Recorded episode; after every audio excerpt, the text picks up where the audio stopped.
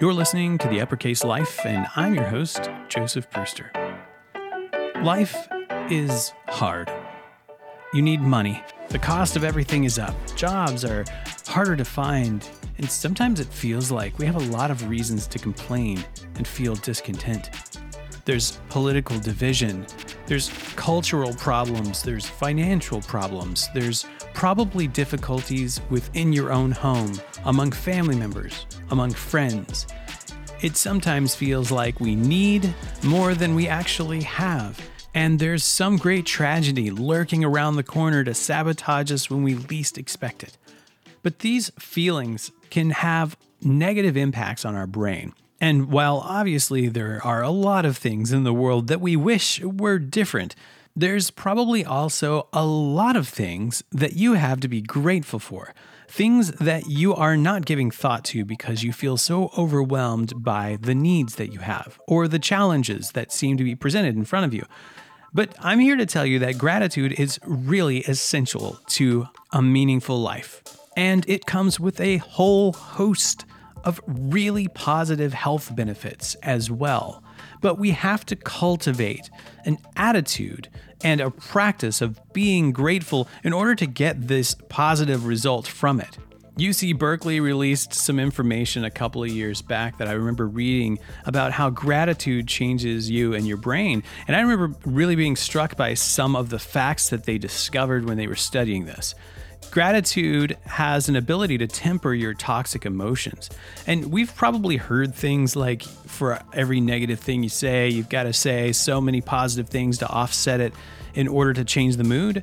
But it really is true that the more negative language we use on a daily basis, it really strongly affects our mental health. So that when we choose to employ gratitude in our language and we use words that aren't all about us and our problems, but are more about what we're grateful for, it actually can help temper some of the struggles that we deal with when it comes to mental health.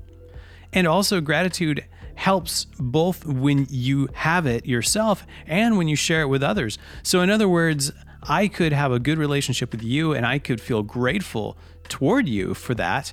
Gratitude actually benefits me even if I don't share it with you. So, even if I just think in my mind about how grateful I am for my relationship with you, I am still going to reap the benefits of gratitude.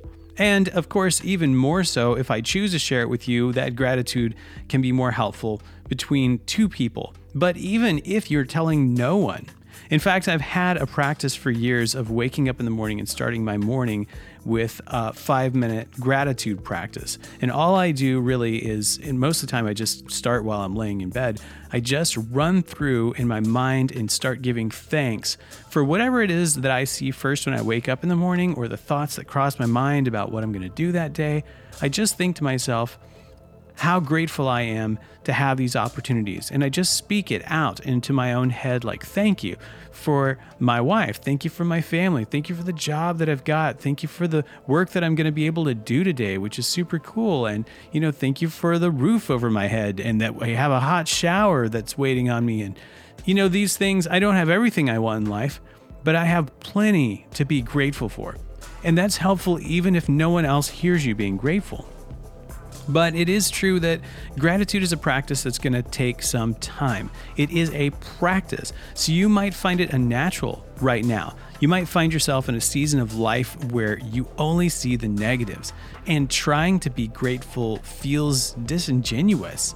But if you, despite your circumstances, can cultivate an attitude of this gratefulness and you can start practicing it on a regular basis, you can start seeing a difference in your state of mind, in your perspective, and eventually in your overall health over time. But you're going to have to institute it as a practice. You can't just start today and expect a magic fix.